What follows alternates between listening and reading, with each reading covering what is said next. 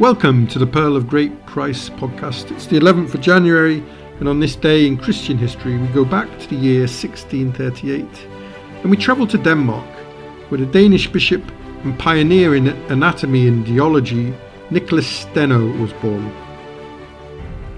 Born in Copenhagen on New Year's Day, at a time when the Julian calendar was still being used to record his birth, the date has since been recalculated by a more accurate calendar, promulgated in 1582 by Pope Gregory XIII.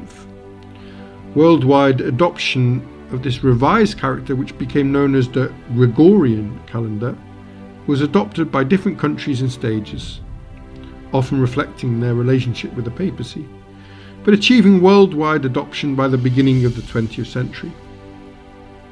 According to this recalculation, Nicholas Steno was born today, January the 11th, 1638. He was born into an era when the accepted knowledge of the natural world was being challenged.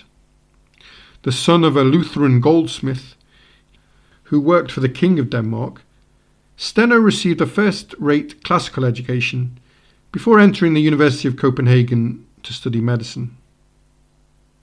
On qualification, he travelled throughout Europe meeting many prominent scientists and starting to develop his own theories. For instance, on reading Descartes' study of the working of the brain, Steno doubted his explanation of the origin of tears as being produced by the brain. And similarly, when Steno studied the boiled heart of a cow, he determined that the heart was an ordinary muscle and not the centre of warmth as Galen and Descartes believed.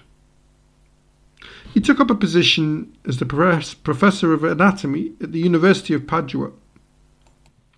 Whilst in Italy, he watched a Corpus Christi procession that made him begin to question his beliefs and upbringing, and he embarked on theological studies. He was ordained a Catholic priest at the age of 37, and three years later he became vicar apostolic for the Nordic missions and he was consecrated the titular bishop of Titiopolis. Moving back to Scandinavia, he continued his scientific work alongside his pastoral duties.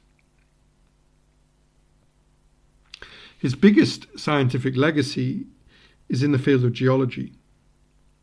His investigations on fossils and rock formation have led scholars to consider to him to be one of the founders of modern stratigraphy and modern geology.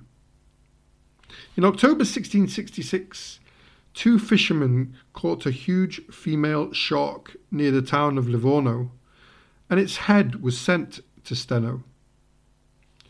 After dissecting the head, he noticed that the shark's teeth bore a striking resemblance to certain stony objects found embedded within rock formations. The origin of fossils at the time was a live debate with ancient authorities. Some followed Pliny in suggesting that these stones had fallen from the sky or from the moon. Others argued that fossils naturally grew in the rocks and were an inherent characteristic of the earth. However, there was a new and emerging theory that fossils were organic. And Steno's publication, by comparing some fossils to the living shark's teeth, argued that the chemical composition of fossils could be altered without changing their form. In this rapidly advancing field of discovery, Steno was a pioneer, and only two years later would produce theories in stratigraphy, that is, the classification of different layers of rock, and also pioneering work in crystallography that are still viable today.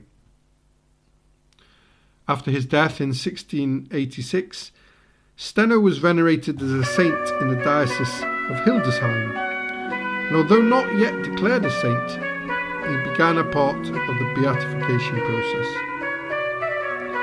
He was declared beatus, which is the third of four steps to being declared a saint, by the Pope in 1988.